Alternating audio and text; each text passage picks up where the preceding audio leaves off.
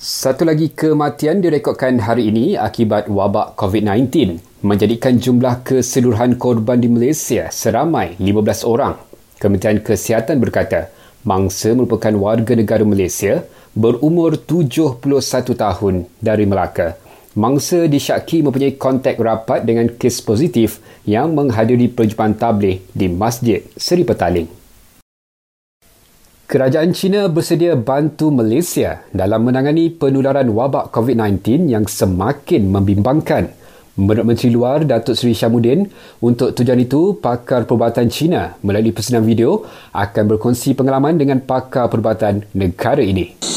Susulan perbincangan ini, saya difahamkan pakar perubatan dari 26 buah hospital di Malaysia akan mengadakan video conferencing dengan pakar-pakar perubatan yang berada di China pada Khamis ini, 26 Mac, bagi berkongsi kaedah serta strategi terbaik dalam melawan COVID-19.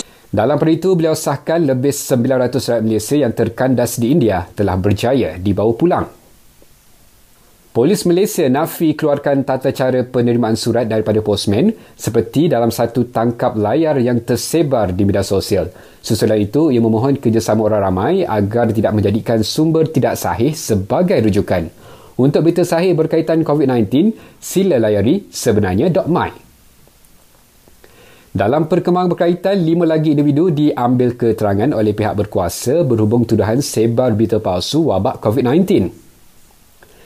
Sebuah farmasi di Kuching dikenakan kompaun RM10,000 kerana jual topeng muka melebihi harga kawalan. Dan akhir sekali, ini peringatan untuk anda. Kerap cuci tangan, amalkan penjarakan sosial dan duduk di rumah.